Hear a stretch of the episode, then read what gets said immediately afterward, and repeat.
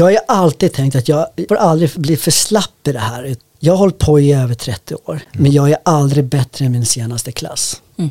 Och så är det bara. Mm. Det jag presterar nu är det som kommer påverka imorgon. Inte att jag har en lång CV. Utan mm. det är det jag gör nu som kommer påverka. Kommer den personen att bjuda tillbaka mig?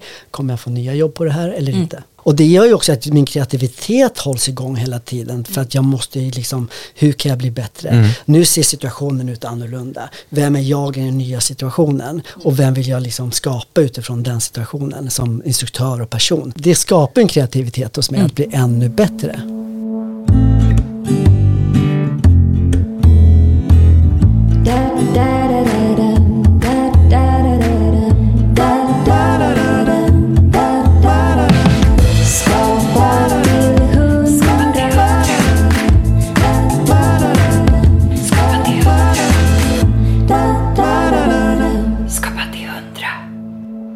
Idag träffar vi träningsprofilen och terapeuten Oskar Jöback. Vi pratar om vikten av dedikation och hårt arbete. Nycklarna som gjort Oskar till Sveriges och Storbritanniens mest uppskattade träningsinstruktör. Och om hur man hittar lust och motivation utifrån sin personlighetstyp. Du lyssnar på Skapa till 100, en podd om kreativitet och skapande. Jag heter Oskar Julin. Och jag heter Maja Sönnerbo. Skapa till 100. Skapa till hundra. Skapa till hundra. Och lilla boven kom med också. Ja, yes. lilla Rocky fick följa med. Hej. Hej boven. Så. Gud vad spännande det här ska ja. bli. Vill du ha kaffe, te? Kaffe tack. Perfekt. Man kan aldrig få för mycket kaffe. Nej men eller hur. Vad kul, vad fruktansvärt roligt att, uh, att vi fick ihop det. Nej men är man hemma hela tiden tar man alla möjligheter att Precis, jag kommer. Jag kommer inte starkt. Ja, gud, igen det där. Det kan jag hålla med om faktiskt. Alltså det, för jag har också jätte, jättemycket hemma nu och, och jobbar, både pluggar och liksom jobbar, när man jobbar med skådespelare som jag gör också som coach och så här, då, då är det också digitalt. Ja. Så man ja, sitter där hemma och bara känner att väggarna liksom är på väg in. Mm. Man hör bara sig själv ja. på något sätt. Ja, lite så. Just det, men för din business är helt digital nu helt enkelt med all, med ja, jag har, och så. jag har något pass som jag kör in i stan på House of Shapes. Ja, okej. Okay. Mm. Eh, på Hornsgatan. Uh. Eh, och det är liksom bara för att ta sig ut hemifrån en stund. Uh. Men annars är allting hemifrån. Uh. Så jag kör ju alla livepass i vardagsrummet för alla mina klienter och sådär. Just varje, varje morgon och sådär. Ja men precis, jag har sett den här Instagram live. Ja men precis, exakt. Ja. ja men det är bara snutta liksom. Ja. Sen kör jag liksom för klienterna har i min portal liksom. Så All right, går upp yes. där klockan 6.30 och så kör, kör vi en halvtimme. Och så. Mm, hurtigt. Eller, det är skönt, då är det skönt att inte behöva åka så långt antar jag. Ja, det bara går direkt till vardags. ja, men precis. Oskar Jöback är en av Sveriges främsta träningsprofiler. Han har rest jorden runt och inspirerat på världens olika träningskonvent. 2006 blev han årets gruppträningsinstruktör i Storbritannien och 2009 årets gruppträningsinstruktör i Sverige. Idag jobbar han som personlig tränare och KBT-terapeut. Han har dessutom skrivit hela sex böcker om träning. Den senaste om hur man hittar motivationen och lusten till att träna. Varmt välkommen till Skapa till 100, Oskar Jöback. Tack snälla dagsformen för, för det kreativa. Var befinner du dig idag eller precis nu på en skala från 0 till 100? Ja, men jag kan nog, ja, med 8, 8 och en halv. Av 100?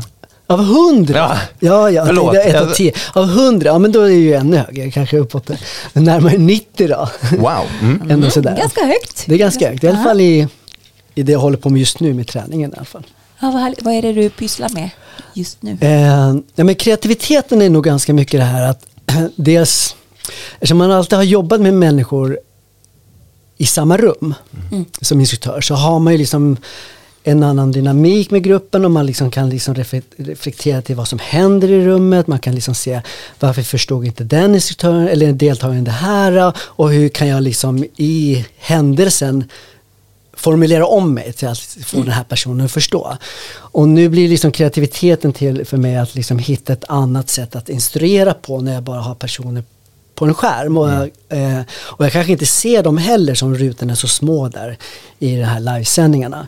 Mm. Så då blir det liksom att att de ska få någon typ av upplevelse att, att jag är i rummet och sen också att eh, jag ska hitta verbalt sätt till att det blir så enkelt som möjligt men ändå känna sig motiverande och utmanande. Mm. Så det är liksom lite grann mer utmaning just nu.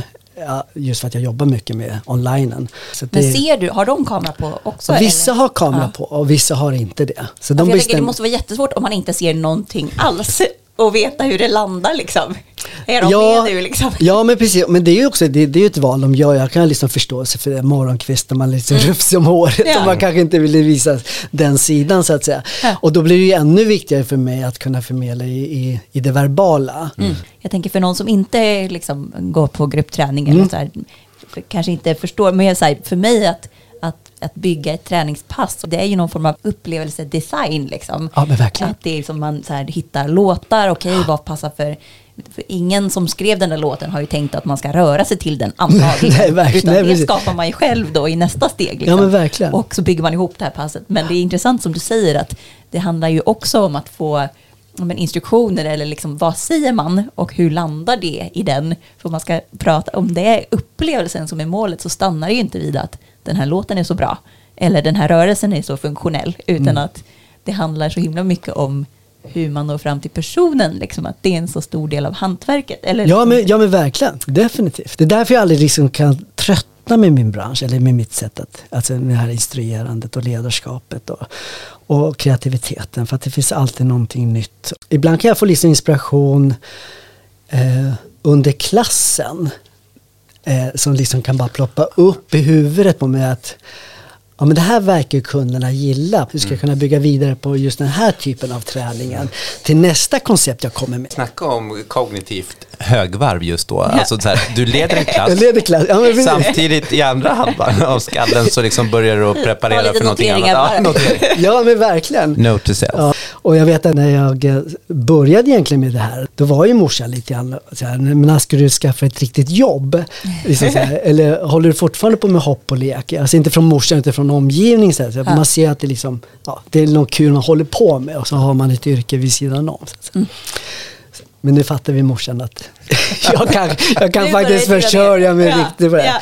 Ja, hon kom på det ganska tidigt ändå. Liksom. När har du fått dina bästa idéer? Har du så här något visst sammanhang där du brukar bli extra kreativ? Eller? Ja men det är nog när jag tränar själv. Ja. Och när jag kanske är ute och- och går med Rocky och sånt. Mm. Om det. det är återigen det här till rörelse. Rörelse.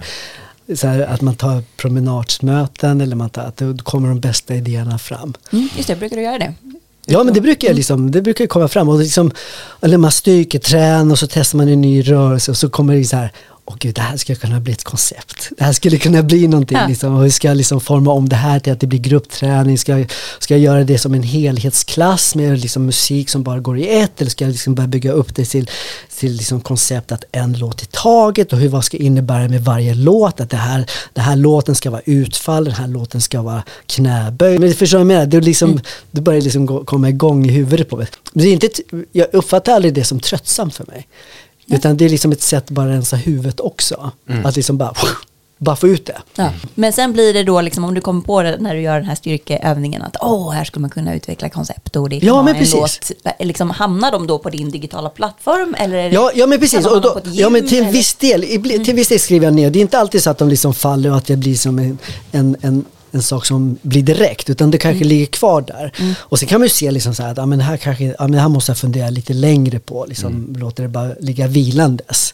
Det jag gör med mina kunder idag det är ju liksom det här att, ha klasser som är grundat utifrån eh, det kroppen är skapt för att ha och, och, och ha en, en grundstyrka utifrån. Och då är det som styrka framför allt för musklerna och sen har vi stabilitetsträning, rörlighetsträning eh, och stretch.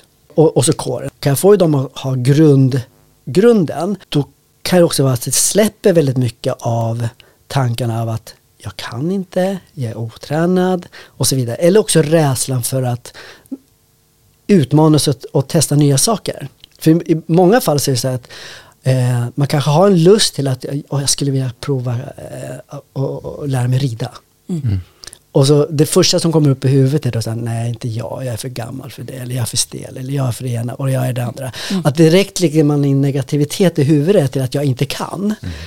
Sådär. Istället för att kanske ha tanken till att försöka. Men min tanke med träningen är ju att liksom bygga upp den här självkänslan och självförtroendet i sin kropp till att ja, men jag känner mig stadig och stark i min kropp och jag vill prova rida och jag tänker göra det. Mm. Det enda som kommer vara en rädsla för mig nu det är att jag är ovan och det känns lite pirrigt och läskigt att göra det här för första gången mm. för att jag är ovan.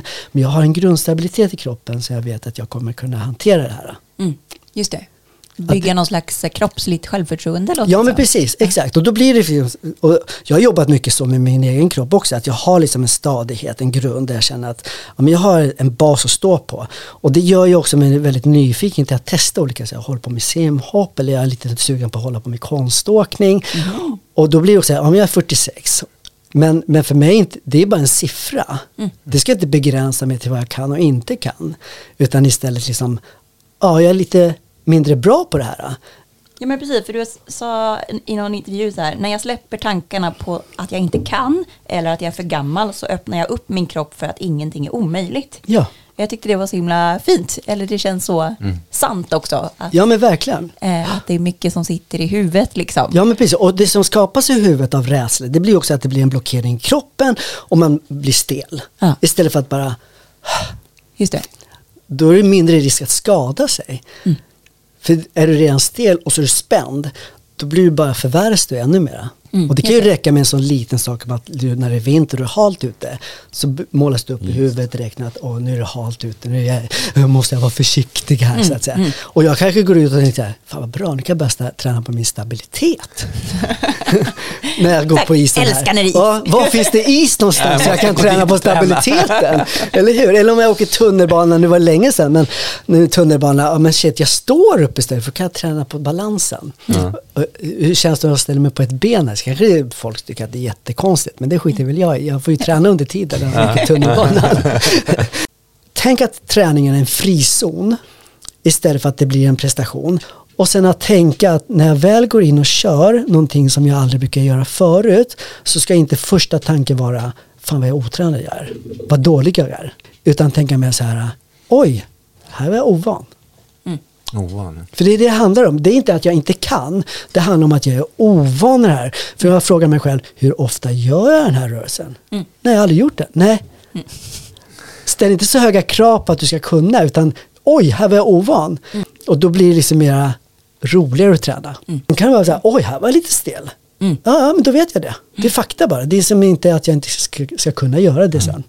Då har jag liksom någonting att jobba på jag vet inte vem det är, jag tror det är Shellback, han är musikproducenten som har sin sägning som heter Dare to suck. Alltså just ja. att, att våga vara värdelös. Ja. För att man är det i början. Man är ja. det när man ska liten och ska lära sig gå. Vad fan, det är klart man ramlar hela tiden, man har aldrig gått förut. Exakt. Eh, och så är det ju med allt, med träning. Om du ska börja med simhopp, ja då fan att det inte är så snyggt det första hoppet du gör.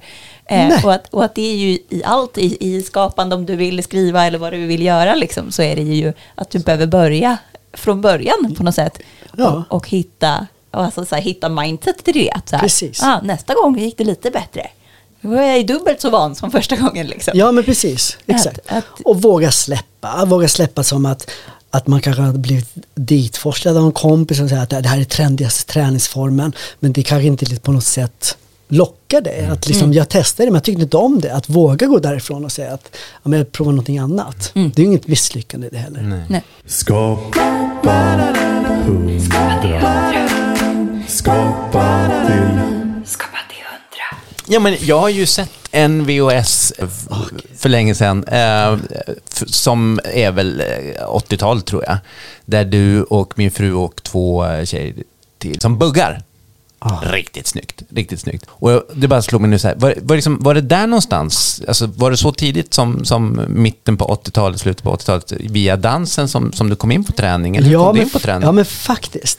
Eh, jag vill jättegärna se den här videon. jag har aldrig sett den. Och vad kul det skulle vara. Eh, men anledningen för egentligen att jag kom in i själva träningen och började röra kroppen, det var ju så att när jag kom till Sverige så var jag ganska undernärd. Och då hade jag liksom benskörhet. Mm. Jag bror, det här var första året, jag kom i september 81 och så på julafton, dagen innan julafton, då skulle brorsan och jag stå vid trappsteget och, och liksom tävla mot varandra om vem som kunde hoppa från högsta trappsteget. Mm. Och vi ställde oss på första och skulle hoppa ner. Och eh, brorsan hoppar ner och sen var det min tur. Och då du vet du hur högt trappsteget är. Det är inte så himla högt. Hoppar och bryter ur benet direkt. Nej. Så jag bryter av det. Eh, och eh, sen har, går jag på gips och så vidare. Sen när, jag kommer till läkaren så tar jag bort gipset och då, då, då säger vi läkaren till mina föräldrar att det bästa sättet för Oskar att bli stark i benen nu, det är att börja med ballett. Så då började jag med ballett och höll kanske på med det i fyra år. Och jag tyckte uppenbarligen att det var jätteroligt. Sådär. Så då blev det den här banan in till att dansa. Så då började jag också med showdans och så började jag steppdansa. Steppdansa hade jag inte tyckt att det var så jättekul för jag hade inga riktiga steppskor. Och det var ju jättetråkigt de här. Ja, så, det, så, det, så är det låter, ja det var skittråkigt att inte låta. Och i samband med det så började jag också med eh, fotboll. Och så, och så mina föräldrar coachade mycket inom SBBK med basketen. Så då började jag med basket. Så superkort och skulle spela basket. Men jag var snabb emellan. Så, så då höll jag på med det. Eh, och sen så eh, började jag också med, med gymnastik. Så jag höll på. Så att jag hade liksom fulla dagar. Så jag hade Ja, liksom herregud, låter där. som att du, Ja. går i skolan där någon gång Ja, men dagarna och så på kvällarna så åkte jag iväg på alla aktiviteter. Ja. Det var fullt upp. Verkligen. Eh, men det, kan, ja, det finns andra anledningar till varför också. Eh, men, men, men sen så kom jag till högstadiet. Men jag har ju varit i badhuset många gånger. Men då gick jag förbi den här hopptornen och då var det liksom en träning där med simhopp. Och så tittade jag på det en stund och tyckte att ja, det där ser ju spännande ut. Sådär. Och sen så åker jag till morsan och säger att jag skulle gärna vilja prova det där. Och hon sa, ja, men du är ju höjdrädd Oskar. ja men då var det så här, ja men det är därför jag ska göra det. Så då började jag med simhopp och höll på med det i fyra år. Och så blev jag tränare för det också, för ungdomar. Så träning har ju funnits med hela tiden. Ja. Men otroligt fascinerande och, och, och så tidigt komma in på att jag ska testa det här därför att jag är höjdrädd. Och ska, Ja, jag vet inte var det kommer ifrån egentligen, men jag hade nog de tankarna. Det var inte själva... Och sen, det är klart jag tycker att... För jag har ju alltid, jag har ju alltid hållit på egentligen... Jag har alltid, tyckt mer om eh, individuella sporter än i grupp. Sådär, för jag har varit liksom ensam, så det har funkat väldigt bra för mig. Men jag har nog alltid varit så att jag, jag testar och ser. Så det har funnits ett grunddriv Ja, men det har funnits ett grunddriv Och sen inte alltid kanske vetat eh, varför eller hur eller liksom, Nej, nej, men precis. men, men bara att. Ja, men precis. Ja. Men sen när jag kom till högstadiet och började till gymnasiet, då började jag komma in det här med att börja styrketräna där i tonår. Och, liksom, och då såg jag sal och då var det en massa folk där inne. Och då var det gruppträningar och då var det en instruktör som stod där fram och ledde och de dansade och jag tänkte, gud vad häftigt, alltså det är liksom ett flö- det är som fåglar som vet exakt hur de ska röra på, alltså de gör samma sak. Och det, det var så här, wow, det där vill jag prova. Så där. Och då blev det att jag fick gå in och prova och tyckte jättemycket om det. Och det var ju då, liksom, jag kanske var 15, 16 där. Och då, det var ju då jag bestämde mig för, för att ja, men det är det här jag ska hålla på med. Det var så direkt liksom. Ja, för att jag får hålla på med dans och rörelse, alltså dansa och dansa till musik. Ja. Eh, jag är lite av kontrollmänniska, så att liksom, det är jag som bestämmer vad man ska Ja, göra. Så det passar mig alldeles utmärkt det här. Ja. Och då fick jag gå lite utbildningar där på, den här, på det här gymmet, då, stepputbildning och aerobikutbildning i grunden så att säga. Mm. Och sen så var det bara att börja utforska lite grann, vad finns det för möjligheter att liksom utvidga sig så att säga. Och då var vi på, då var det en utbildningsorganisation som heter Safe Education som Just startade det. 91. Och de, de hade stora event på eh, GIH eh, och då fick jag följa med en gång. Och det var så stort, mycket människor och så var de alla de här kända stora instruktörerna från hela världen som stod på scen och instruerade. Och det var liksom helt så, jag bara wow, Mm. vad häftigt liksom. Och så fastnade jag för en specifik person, det var en svensk instruktör som är en av världens bästa instruktörer. Och, och han var ju grundare, Jesper Magnusson, han var ju grundaren, en av grundarna till Safe Education.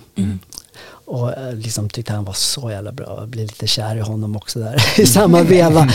eh, och, och jag tänkte så här, där, där ska jag stå en dag. Där vill jag stå en dag. Men då behövs ju liksom också att man har en utbildning. Mm. Sådär. Så då sökte jag till, eh, till Safe Education aerobic-utbildning. Och det här var, då gick jag där 96. Den här med gruppträning var så himla stort då. Så att det liksom var en massa instruktörer som ville gå de här gruppträningsutbildningarna. Så vi kanske var hundra stycken i gruppen. Så det var ju liksom olika tränare då.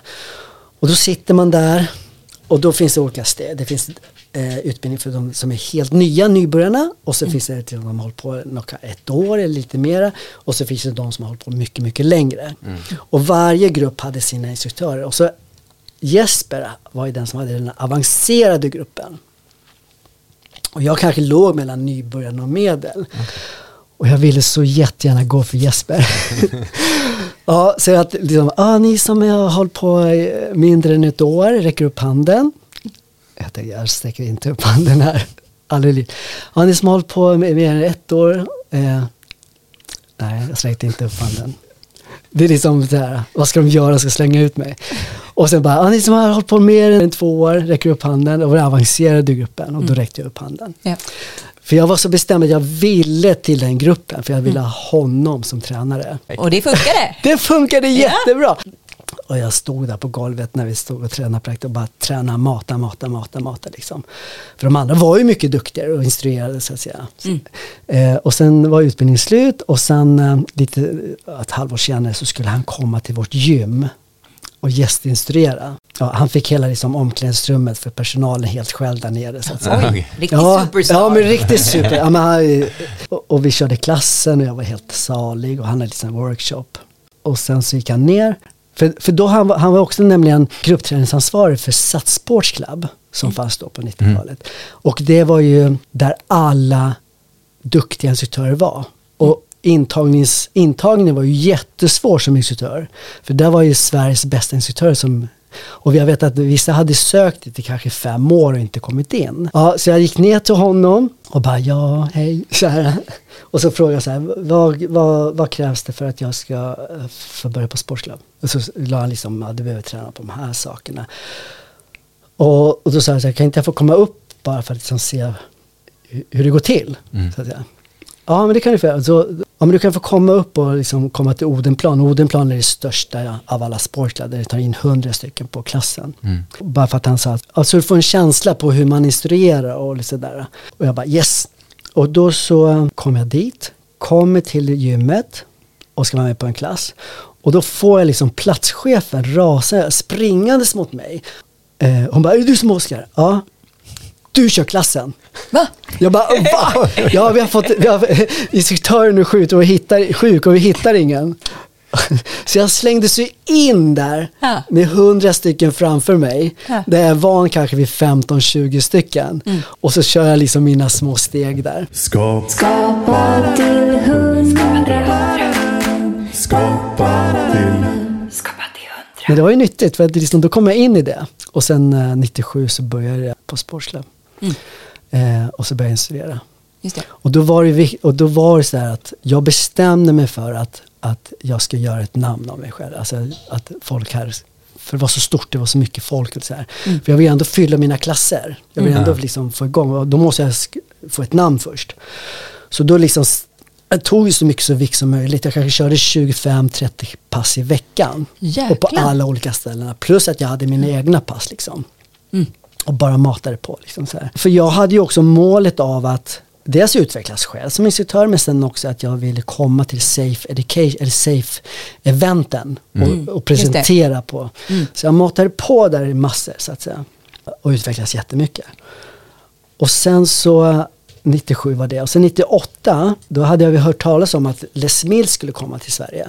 Alltså koncepten Les Mills är alltså body pump och body combat och body balance och body attack och alla de här förkoreograferade klasserna. Just det, världsomspännande koncept. Ja men verkligen. Och det Med, är, med specifik musik och allting är ja, men det, bestämt. det är förkoreograferat med Ja. musiken och refränger och vers och allt möjligt. Så att säga. Och då i den vevan då hade Jesper sagt så här, vill du, vill du presentera på eventet?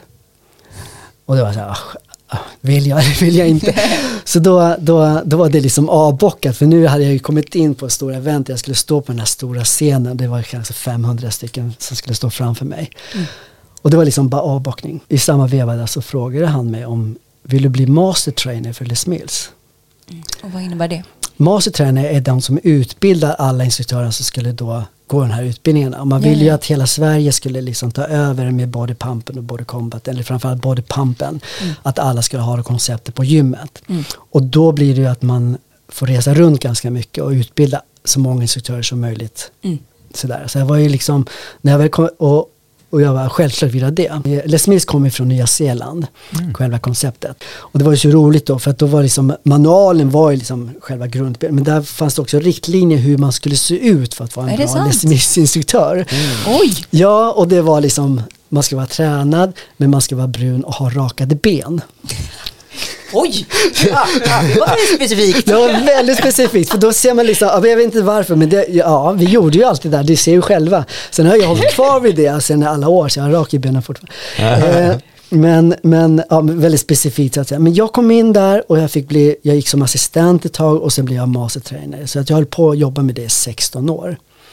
Med, med den delen och utbildade både, både pump och både combat och både jam och både attack och så vidare. Det var en fantastisk resa också kunskapsmässigt där. För då blev det ju någonting annat från det att jag har skapat koreografi själv Ja men precis. till att jag liksom ska anpassa mig till att följa en, färdigt, en färdig koreografi. Eh, så det var liksom ovant om jag säger så. Men det jag lärde mig var att lära mig hur jag använder mitt kroppsspråk. För då kan jag lämna koreografin bakom mig och fokusera på uttryck.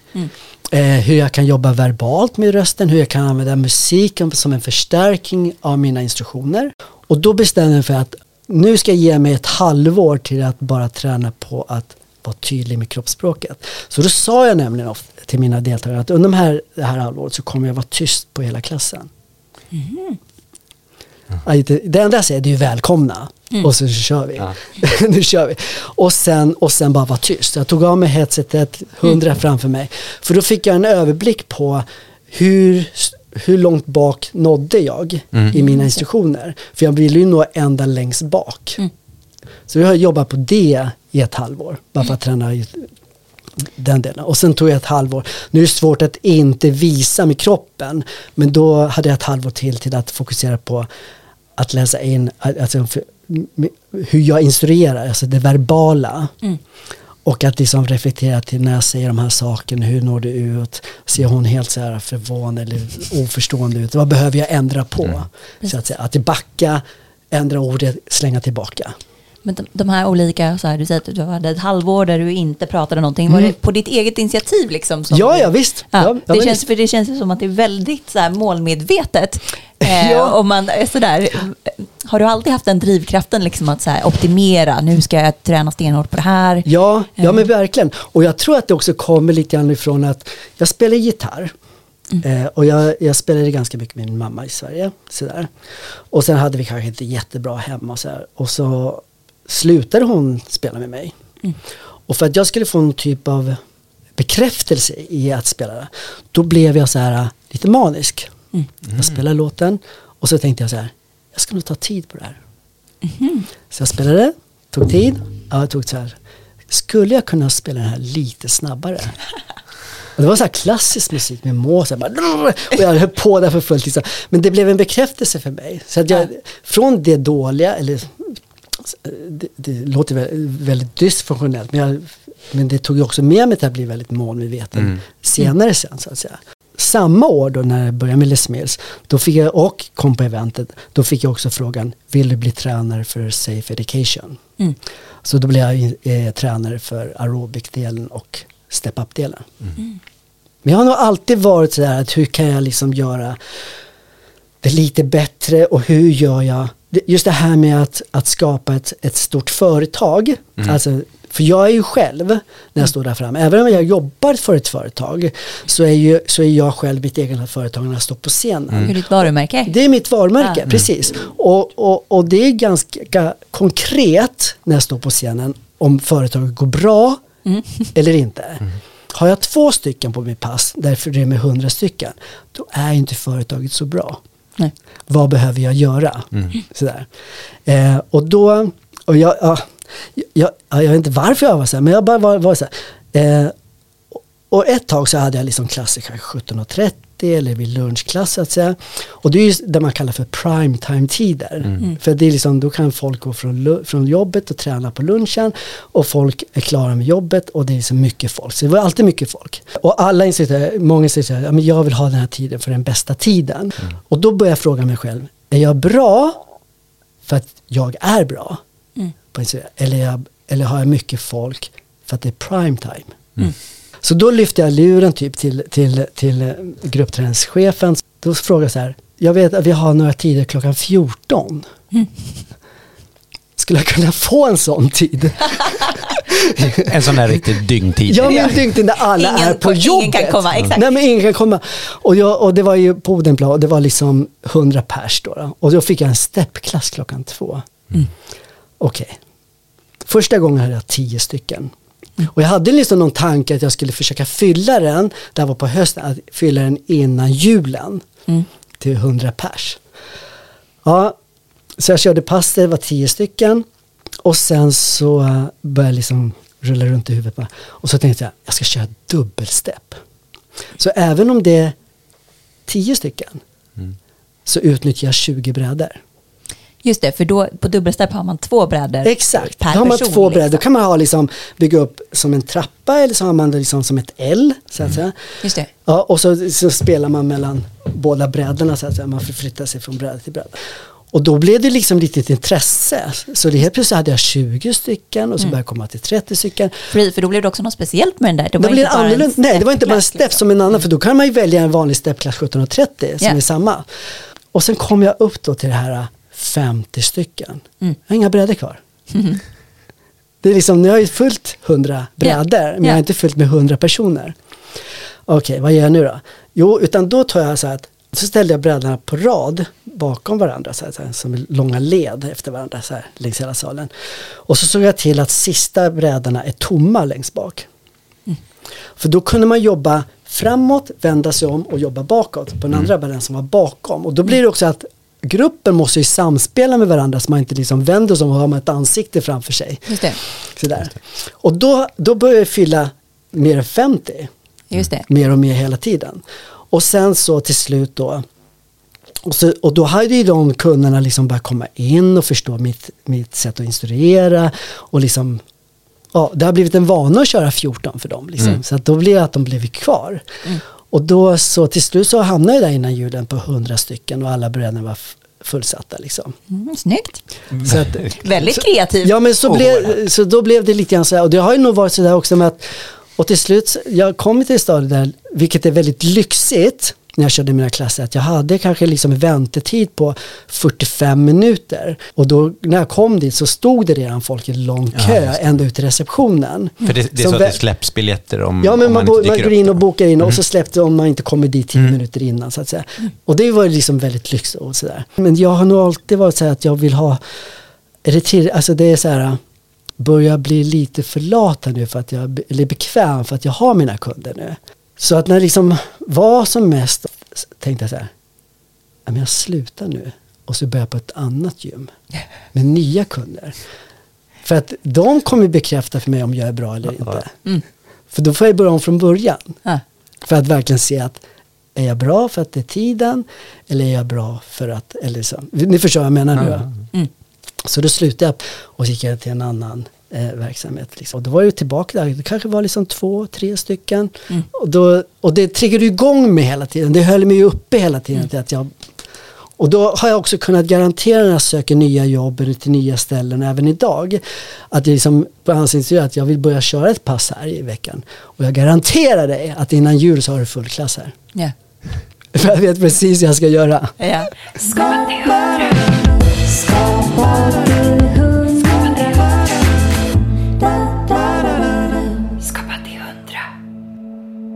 Här, det finns ju tusentals instruktörer i Sverige. Ja. Och, ju, och må, alla, alla egentligen, skulle jag säga, vill ju liksom bygga sitt eget varumärke. Eller man Mm. säger.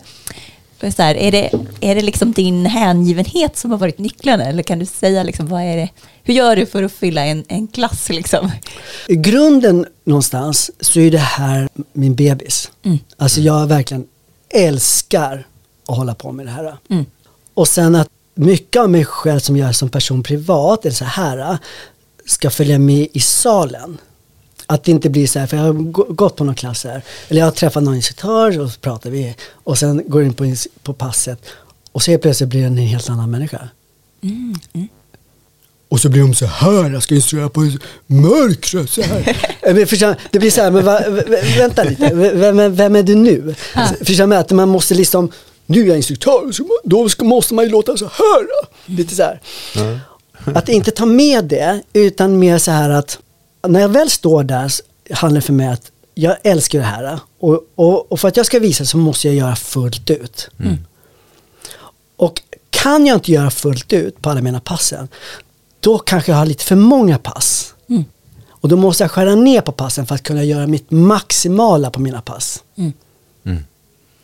Och att vara dig själv. Och vara mig det som. själv, Ja. precis. Och när jag kommer till de här tillfällena, för att man kommer ju in, ibland är man trött, ibland är man arg och ibland är man jättepigg. Mm.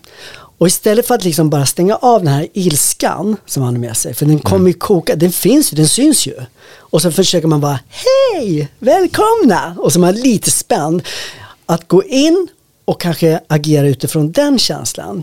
Jag behöver inte prata nu, jag behöver bara samla mig. Och så kör man bara igång med en skön musik. Och jag kan kanske få energi av ilskan genom att jag kanske gör rörelserna större. Bara för att få ut det, utan att jag behöver liksom konstla mig själv. Så istället använda den energin, de känslorna i min kreativitet. Istället för att, nu är jag arg, ja, det får jag inte ta med mig till jobbet. Nu tar vi bort det härifrån. Fast det kanske är en, någonting som tillför väldigt mycket när jag väl kör passet. Just det. Och det har nog varit väldigt viktigt för mig att liksom ta med de där känslorna. För det har ju också gjort att då blir det mer, mer äkta och att alla passen ser olika ut. Och sen kanske en igenkänningsfaktor hos många också. Att de har den här känslan. Så ibland kanske jag tar fram musik när jag känner mig lågt och tar fram liksom lite softare. Bara för att liksom, jag är inte där för att liksom komma in. För jag är inte där, för jag är för låg i känslan. Då tar jag liksom en musik som är vem som är lite softare och liksom bara gungar fram och tillbaka. Och då kan jag liksom bygga in i kroppen, ah, nu, nu är jag på rätt plats igen. Nu kan jag liksom, Just det. Så du anpassar passet också helt enkelt lite efter det, hur du mår Ja. och är. Mm. Om jag förstår saken rätt så har du också blivit utnämnd till, eller vald till eh, bästa gruppträningsinstruktör Ja. både i eh, Storbritannien och i Sverige. ja. Och, och, och, det vart vi båda två när vi liksom kom över det. Det var så här, men helt otroligt med så mycket liksom, tränare som det finns eh, och som leder pass, att, att du har lyckats nå dit. Jag har alltid tänkt att jag, det, det är liksom, jag får aldrig för, bli för slapp i det här. Utan det är liksom, för mig handlar det om att jag har hållit på i över 30 år i den här branschen. Men jag är aldrig bättre än min senaste klass. Och så är det bara. Alltså det är liksom, det jag presterar nu är det som kommer påverka imorgon. Inte att jag har en lång CV. Utan det är det jag gör nu som kommer påverka. Kommer den personen att bjuda tillbaka mig? Kommer jag få nya jobb på det här eller inte?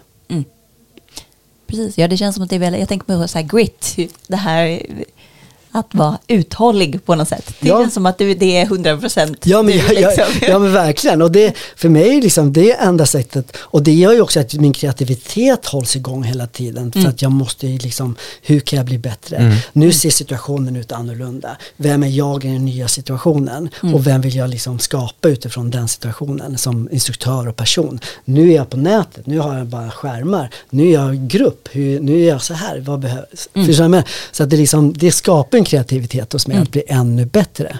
Och- vilket är kul. Ja, ja men verkligen. Och var, men jag, jag tyckte det var så spännande också just det där med att hur du liksom drar igång allting där med att räcka upp handen. Det känns, jag, när- de, när de frågar om hur länge ni har Eh, instruerat och att du räcker upp handen på, på liksom ett ställe där, du, där det egentligen inte riktigt stämmer överens med verkligheten. Men du fixar det ändå. Jag ser ju, jag ser ju som, det, paralleller mellan skådespelare och alla möjliga som, som lyckas. Just så här, du får frågan om du kan fäktas inför en roll eller om du kan, Ja, kan, kan rida. Det är nästan aldrig någon som kan det först, men de säger alltid ja. Och sen så ser de till att Och lära sig det. Ja men verkligen. verkligen. Jag har gjort så här flera tillfällen. Jag- För jag började ju också senare sen i äldre dagar med, med att köra svenska klassikern. Så, Ja, eh, med Vasaloppet och Lidingöloppet och allt det där. Mm. Men det var bara det att jag gillade inte att cykla, jag gillade inte att springa, jag gillade inte att och, och simma. Nej, vad dålig start Det var dålig start. Ja, och skidor var liksom, det var ju kul. Liksom så här. Det här har jag gjort sedan barn. Liksom. Jag tänkte, men varför inte? Nej. Och då, simningen var inte jag jättebra på, men, men då gick jag en kurs för nybörjare. Mm. Och då var jag med på första passet. Och så gick jag till tränaren så här. När, när, kör, när kör de som har kört Ironman sina simkurser? Ja men det är på torsdagar. Kan man få vara med där? För jag, jag blir tillfredsställd av att veta när jag är i en grupp som redan har gjort det. Mm. För då kan jag ju fråga dem, vad behöver jag tänka på? Vad var din upplevelse? Det det. Nu är jag ju, nu ska jag inte liksom förankra, förminska liksom nybörjare, men för mig var det viktigt att veta liksom, och vad, vad låg jag i kapacitet till den, de som har kört Ironman? Det. I vilken nivå? Så det är lite samma taktik som där Samma taktik, ja. Så att jag, jag, jag tillåter mig vara sämst. Just det. För, För det är kan enda man lära av de För jag bästa. kan lära av de Ja. bästa. Ja. Än att liksom, ja, än att vara i den gruppen som är nybörjare. Ja, det kanske kommer att känna så här. Ja, Eller jag vet inte, vad tror du? Jag vet Just inte. det. Och så har liksom inte någonting, jag har inte Ja, utvecklats i det. Så Våga har- vara sämst i den bästa Ja, gruppen helt ja men precis, Ja. exakt. Skapa, Skapa till hundra. skapa till, Skapa till hundra. Jag måste fråga, vad hette han Magnus, han instruktören som du såg upp till? Jesper? Ja, Jesper, Magnus, Jesper Magnusson. Magnusson, det Magnus, var. ja. Var det viktigt för dig liksom att ha en sån tydlig förebild liksom, som instruktör? Liksom, tog du, tog, lärde du dig många av hans tricks eller vad man säger, liksom, hans pedagogik eller hans... Ja, ja men verkligen. För att eh, Jesper Magnusson var ju en otrolig pedagog. Men jag inspirerades också av honom. Han blev ju min mentor också. Och hjälpte mig väldigt mycket under många år liksom, till att liksom utvecklas. Han, ja, ja, men han inspirerade mig på många sätt på det sättet också att han han kunde liksom ta ett rum, han kunde liksom bara på enkla saker ta ett rum och liksom bara få med allihopa. Med liksom bara så gjorde alla samma sak. Det inspirerar mig väldigt mycket hur jag skulle kunna göra det. Och sen också att han eh, går in i en sal och sen kunna snappa upp namn och sen liksom tio år senare träffa den här personen och säga namnet igen. Just det. Utan att ha träffat personen på tio år. Wow. Och det tyckte jag var inspirerande. Och det blev också väldigt lockad till att liksom, hur gör man det här? Så jag började träna på det också. Då. Alltså när mötte gruppen kanske jag liksom bestämde för att några ska jag lära namnen på. Och dels gjorde jag det genom att stå ner i receptionen med, med receptionisterna. Så när kunde jag klicka in sig så såg jag namnen. Det. Sådär. Och då kunde jag ta liksom, jag bestämde för att fyra stycken och bara känna igen ansiktet. Så när jag körde min klass så kunde jag bara, bra Susanne. Och verkligen peka på rätt person så att säga. Och det är en häftig för det ger så jävla mycket. Ja. Och när jag har haft mina utbildningar då har jag liksom se på personen, ta in namnet och sen memorera det. På, på, och sen kanske förknippa med någonting. Eh, Susanne med örhängena eller n- någonting annat. Säga. Mm, just det. så mycket har han hjälpt mig till att inspireras i att- de här sakerna. Och sen också att han hade sitt sätt att instruera på som gav mig grunden till att försöka skapa ett sätt att jag skapar min egen pedagogik och uppbyggnad i mina klasser. Så att det liksom som instruktör så nischar man sig själv på ett specifikt sätt att så här instruerar jag. så då, alla duktiga som, som var med på, på eventen, de instruerar på olika sätt. Ja, Och det är också det här med att liksom marknadsföra sig själv och sen Mm. sätta någon typ av logga. För mig var det liksom att bli igenkänd genom att jag har stort hår också. Då, Mm, då kopplar man liksom att ja, jag, jag, jag syns i mängden då. Ja. Istället för att jag rakar av allting och blir en i mängden. Då låter jag hår- håret växa. Ja. Då, då liksom, ja, men det här, om man inte kommer ihåg mitt namn så kommer man ihåg mitt, mitt hår. Så att Ja, säga. precis. Bra grej. Ja, jag känner igen det jättemycket just med, jag, jag var inte alls ett sportigt barn till skillnad från dig som tränade alla sporter i hela världen. Jag gick med min moster på träningspass och jag tyckte väl att det var sådär.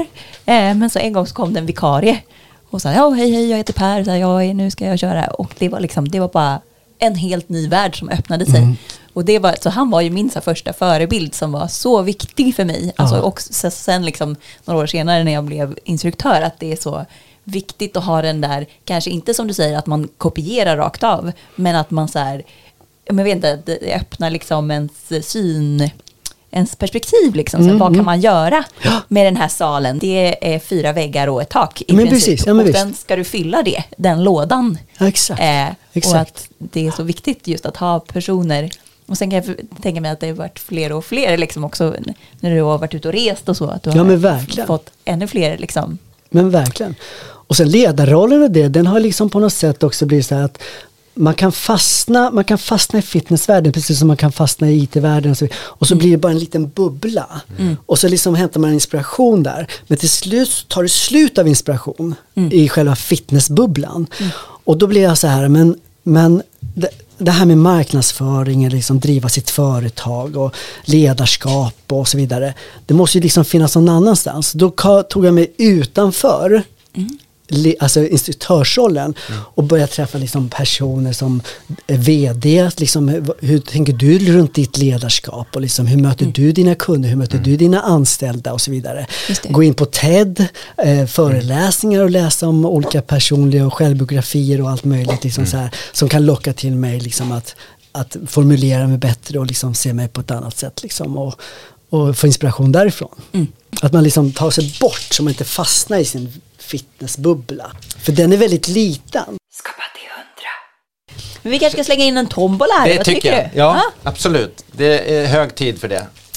Vi har ju en eh, vignett som heter Frågetombolan. Oj. Och där kan det komma vad som helst. Oj vad spännande. Du har ju en, en underbar hund som är med här i studion Ja. som heter Rocky Regnbågsmula. Ja, Och då undrar man ju, hur fick han sitt namn? ja men våra, våra döttrar fick bestämma namnen. Aha, Aha. En vill ha rock och en vill ha regnbågsmuga. Ja men perfekt. Wow. Perfekt det kombo ju. Ja, då blev det det. Regnbågsmula i efternamn. Ja, svårt att bli arg på honom när man skriker hela namnet. Så man ska använda när man blir riktigt arg på honom. Ja. Då har man liksom under vägen lugnat ner sig.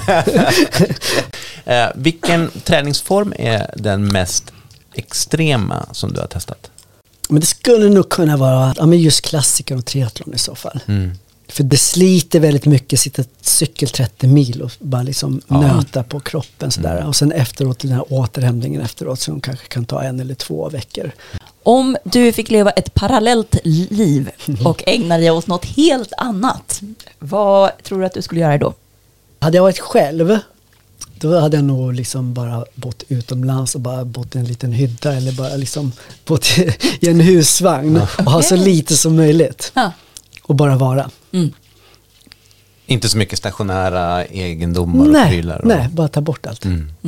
Kanske blir så om jag blir själv någon gång. Om jag är den som liksom mellan min, jag och min man lever längst då. kommer jag nog göra så. Skapa till hundra. Drivkraften att göra saker och att liksom vara produktiv eller liksom vara kreativ, den har nog funnits hela tiden. På alla sätt. Sen kanske den har varit mindre bra för mig som gjorde att det var någon typ av dysfunktionellt. Som, att drivkraften var mer för någon annan än vad det var en motivation eller som någonting som jag blev glad över.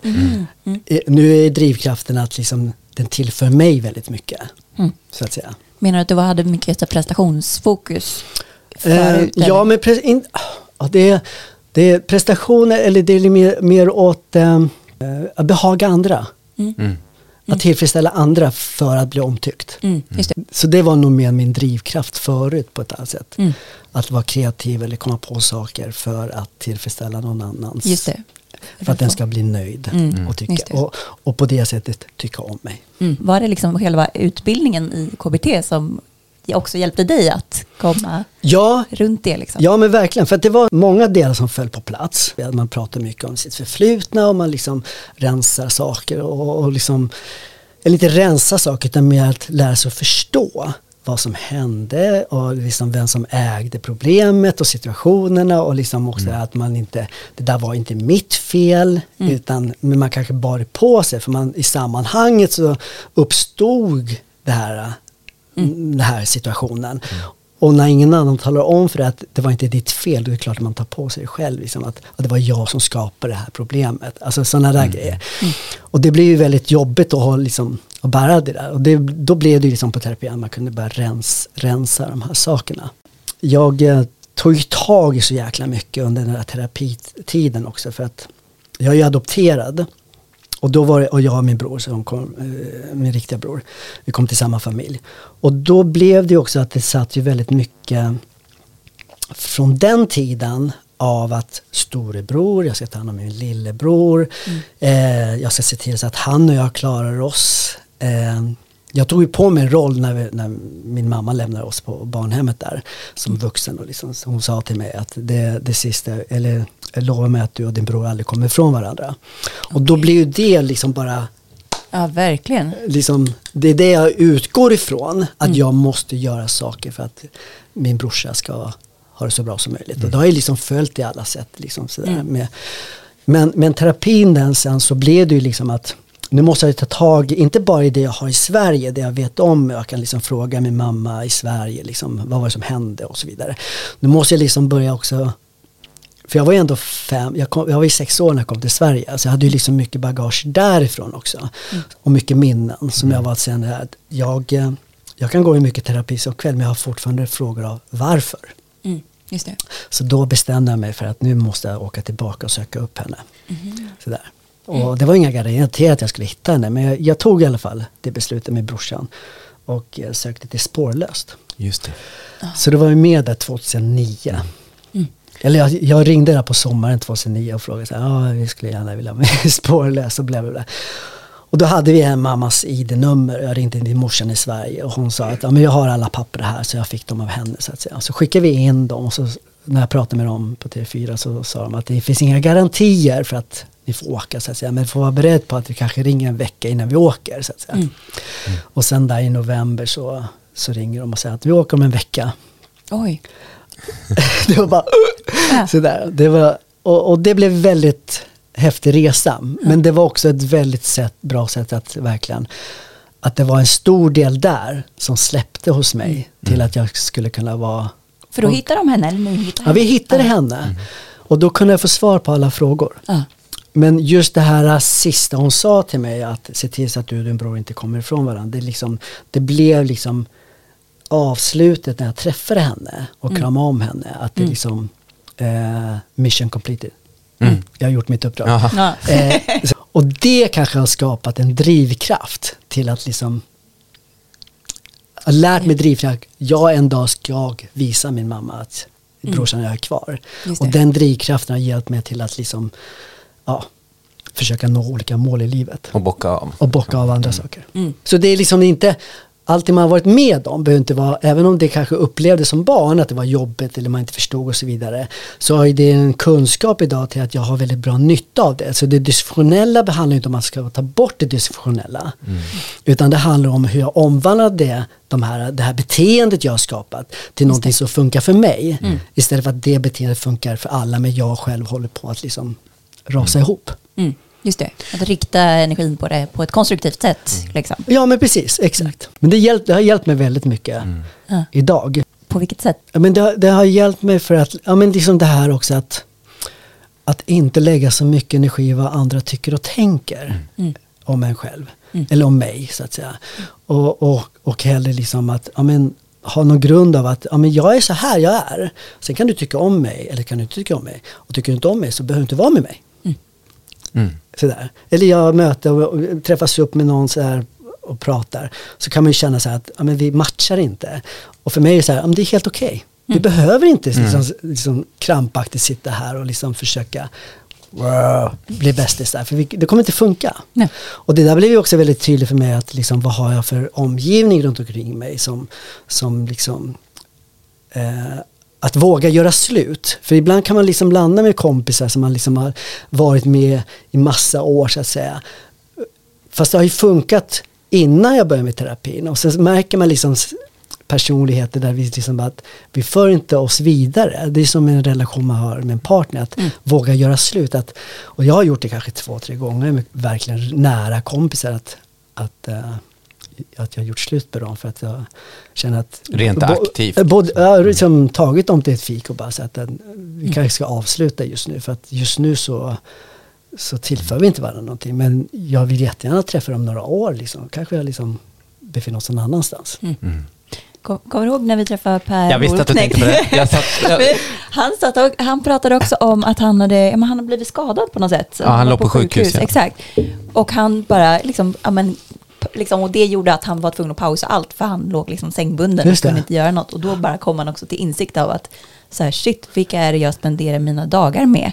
Och gillar jag de här personerna? Ja. Så han liksom tog i sin telefonbok och bara ringde upp folk och sa så här, jag tycker inte att vi ska umgås mer. Det här ger ingen något. Och jag tycker det är så intressant för det är också, när man pratar om kreativitet, liksom, eller liksom att hitta sin skapande energi, ibland kan det ju handla om att just ta bort negativ energi, Ja. något som bara stoppar upp och liksom Mm. gör att man bara läcker energi åt fel håll. Liksom. Ja men verkligen, verkligen. Och jag tror att min, min egna personliga utveckling blockerades av just att, att jag inte visste varför mamma lämnade mig, eller vad, de här minnesbilderna, varför. Alltså det, det, det, det liksom stängde, det som blockerade ju mitt eget liv för att det satt så hårt i huvudet. Och sen när man fick svar på alla sakerna, Eh, då, då, det är klart att det liksom blir så här, som ett ok som bara släpper. För att liksom, ja, det stämde. Det var inte en fantasi jag hade som jag liksom har burit i 30 år. Utan det, det hade hänt. För det kan också bli så att man fantiserar någonting bara för att man vill hålla sig kvar i någonting. I det förflutna så att säga. För att jag kommer från Colombia, jag vet att jag kommer därifrån. Och så bara, ja det kanske var så. Ja, men jag tror att det är så. Och så blir det en, en sanning till slut. Liksom. Men när jag har fått svar på allting och bara se och det stämde och så vidare. Då var det så här skönt, men sen blir det också en, ett bakslag av det för att då blir det liksom på vägen hem bara, vad tomt det är. För det är ju en del av min identitet att ha det här, varför? Och då blir det helt plötsligt så här, och då var jag ju tvungen att prata med min, min terapeut liksom att det är tomt, alltså vad fyller jag upp det här med här med? Skapa hundra. Skapa till Skapa till hundra. Just vad gäller KBT Mm.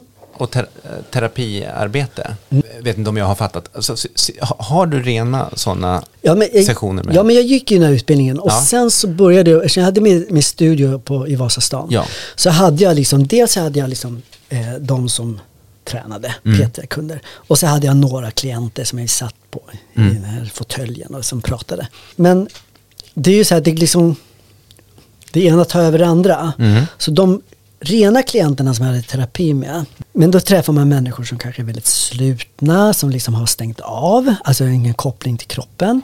De pratar väldigt duktiga på att prata känslor, men det är någonting de har lärt sig att prata om, inte att de känner känslan.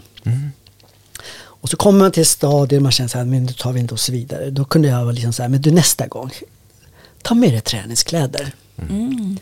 Och, d- utan de egentligen har gått in för att det ska vara träning. Och då gör de det och så tänker jag, ja men vi kör lite biceps här och, och det ska kännas här på den här sidan. Att hjälpa dem till att liksom börja liksom öppna upp kanalen. Att det kännas där och så känns det där och så känns det där.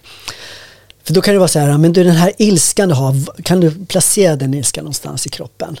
Och då kan de inte göra det. Och då ger det här liksom möjlighet att kanske börja träna. Så efter några gånger så man tillbaka till den, den här ilskan. Kan du känna den nu? Ja, den känns nere i magen. Då har man liksom börjat öppna kanalen, att få liksom en koppling till sin egen kropp, liksom så här, nervsystem och så vidare. Och det var ju väldigt häftigt, för då kunde man ju ta sig vidare till liksom nästa steg. Så att säga. Men sen hade jag liksom de här som jag körde PT med. Och då var det liksom att eh, jag kanske har lagt upp ett träningspass som var liksom, nu ska vi köra liksom hårt, så kommer de in med liksom tunga moln. Och då, då liksom stämmer det inte liksom överens med mitt program. Och då får man ju känna av. Mm. Och så kommer de ut och så börjar man prata lite och så ska vi prata. Det är någonting som hänger över dig. Sådär. Och så pratade vi. Och då kunde den där timmen som jag kanske hade planerat bli en hel terapisession. Så vi satt liksom på varsin bänk och liksom bara i träningskläder och bara snackade. Så var ju den personen helt slut efteråt. Men det var det som behövde just då. Då. Och det var liksom bara viktigt att fånga upp det. Vilket gjorde att det resulterade i att den hade mer kraft och energi till att träna mera senare sen. För att den hade fått utlopp för saker och ting. Så man möter väldigt mycket. Ja. Men att blanda de här två delarna Ja. är ju helt genialiskt och superkreativt. Alltså, så du kan liksom både ta soffan eh, och träningsrummet och kombinera det på det här sättet. Exakt, precis. Det är, det, det är Ja, det vad är jag konstigt skulle att inte behöva. fler eh, gör det Ja. på ett sätt. Liksom, Ja. att det känns som att det är så himla nära. Och det där kan man göra på gruppträningsklasserna också. Alltså omedveten terapi. Genom att eh, nya eller människor kommer in och kanske är lite nervösa. Eh, Kanske inte riktigt vet upplevelsen som ska vara i de muskler man ska jobba med och så vidare. Och då måste jag själv som instruktör, okej, hur var det för mig?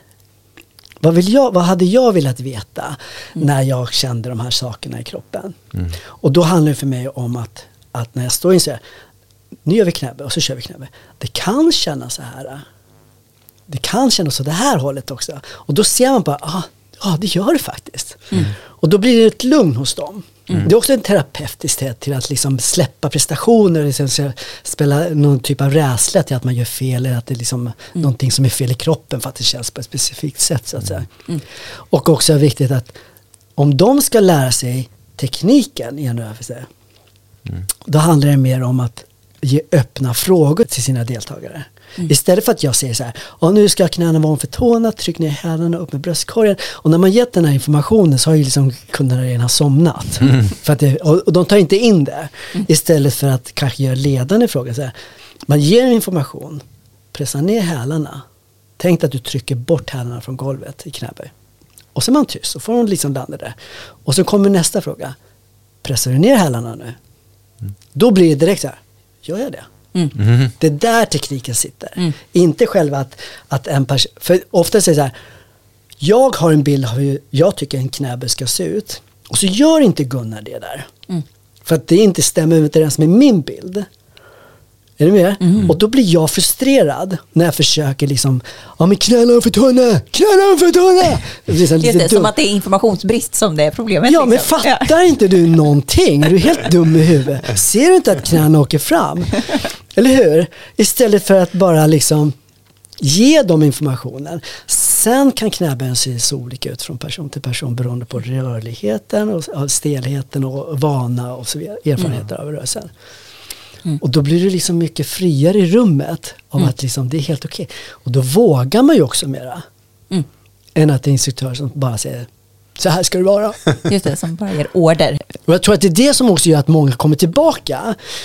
Att det handlar inte om rörelserna utan det handlar om dels upplevelsen men sen också att jag förstod. Mm, just det. Nu vet jag hur jag ska göra det här. Skapa till. Skapa till hundra. Du, du nämnde förut att du förut hade energi som gick åt massa olika håll. Mm. Har den samlat ihop sig nu? Är den mer riktad? Men den, den är nog lite mer riktad nu. Jag kan fortfarande liksom falla tillbaka till det gamla sådär. Och det tror jag vi alla kan känna igen. Att vi liksom ibland, åh, åh, jag hamnar här liksom.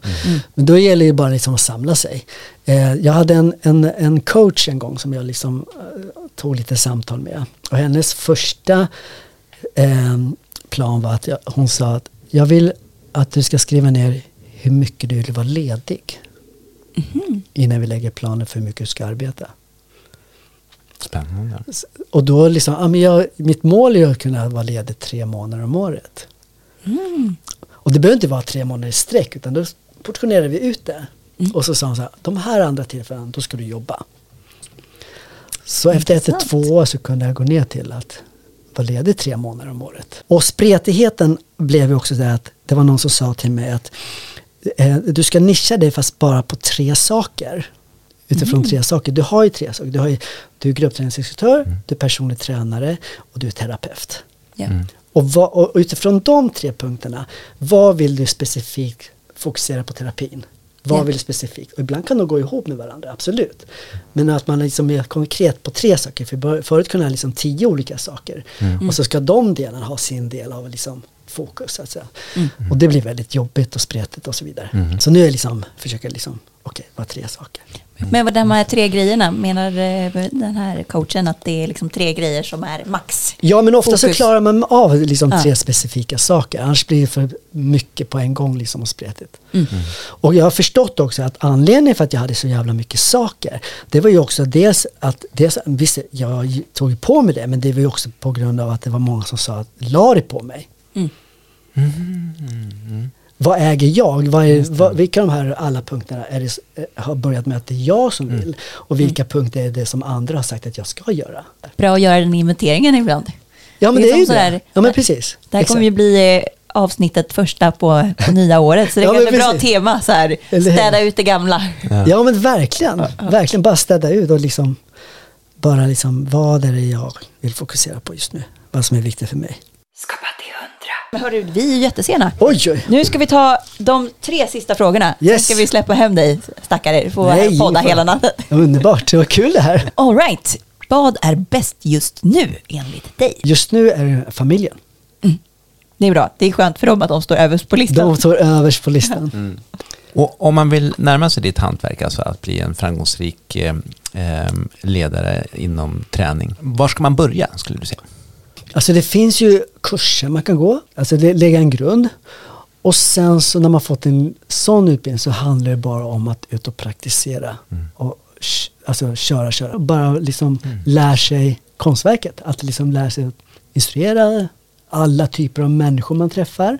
Och bara mata. Kanske ger det två, tre år till att liksom hitta någon typ av ledarskap där man känner att ja, men det här är, är jag i mitt instruerande. Och vilket är ditt bästa tips för att bli kreativ? Jag tror att nyfikenheten och så länge nyfikenheten så finns liksom kreativiteten. Och sen att våga fråga. Och som vi har pratat också om att våga vara sämst. Och gå till de bästa. Just det. Gå till de bästa och fråga. Som har erfarenheter. Ja. Som har varit där.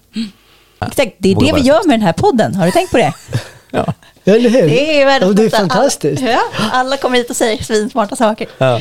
Snart är vi fullärda och Sätter ihop allting till Eller en hur? collage. Ja. Tack snälla för att du ville komma. ja, men tack själva. Jättekul det här.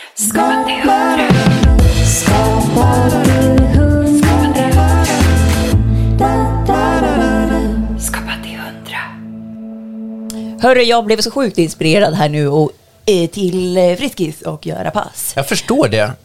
Jag som inte gör några pass eh, känner mig inspirerad i alla fall.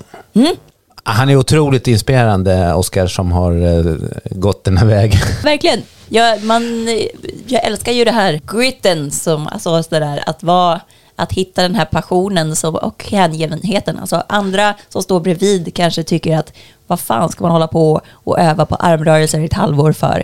Men det är ju ibland det som kanske krävs för att man ska bli riktigt bra på någonting. Att man är den som orkar göra det där jobbet liksom. Man har hört det förut och nu hör man det igen. Nej, vänta, den får också klippa bort. det lät jättenegativt. Det var inte alls meningen. Det var absolut inte meningen. En väldigt intressant sak tycker jag, som jag känner igen från andra liksom, högpresterande personer inom till exempel kulturlivet, är just det där modet som kan göra mig grön av avundsjuka. Vad, hur menar du? Ja, det, det kan jag förstå att du undrar. Det kan du, det kan du fundera på. Vadå? Nej, berätta. Att våga sitta i den här salen eh, när de ropar ut hur, hur, vilken liksom grupp man ska tillhöra, undervisningsgrupp. Hur länge har du ägnat dig åt aerobics? Och han räcker upp handen på två år för att han vet att, fast han inte har undervisat så länge. Det är otroligt modigt och det är någonting som jag har sett att väldigt många som blir framgångsrika gör precis den grejen. Ja, man bara liksom på en fråga, kan du det här? Eh, Klarar du ut det här? Fixar du det här? Då ska man säga ja. Då ska man bara säga ja och det är helt ovidkommande om du har erfarenheten, om du har gjort det, om du kan det eller inte. Så länge man vill det, kanske man ska lägga till. För annars är man ju dum i huvudet på något sätt. Nej, men för det blir ju som att man kompenserar ju på ett sätt att man inte riktigt har skillsen och erfarenheten. Kompenserar man ju med att man är jävligt passionerad. Med att jag ska fan lära mig det här och därför vill jag vara i den bästa gruppen liksom. För jag menar, det finns ju också mycket i livet som man känner så här, oh, nej men ja, det är ju kul att någon annan är bra på det här. Alltså så här, och då, då gör man sig nog bara en björntjänst om man sätter sig i en för svår grupp, liksom, om det inte är så viktigt för en. Men om det är något som man verkligen vill utvecklas Ja, inom. men naturligtvis. Det ska ju vara att det här är en, det som man brinner för. Ja. Får man frågan om man kan fäktas inför en roll, då säger man ja. Just det, Oavsett om man kan det eller inte, för det lär man sig. visst. För jag ska ha det här. Lider som jag ska fram. Jag måste det här. Ja. Och då gör man det så. Det tycker jag är häftigt. Tyckte du också att det här var häftigt får du gärna prenumerera på podden i din poddapp och följa oss i sociala medier. Och du kan också dela det här avsnittet om du vill att det ska nå fler öron. Då blir vi jätteglada. Gott nytt år! Gott nytt kreativt år. Just det. Vi kommer fortsätta leverera kreativa eh, samtal med eh, massa härliga kreatörer som står på rad inför det nya året. Eh, så vi hoppas ni vill hänga med. Vi, vi hörs snart igen. Det gör vi. Gott nytt år! Gott nytt år! Skapa 100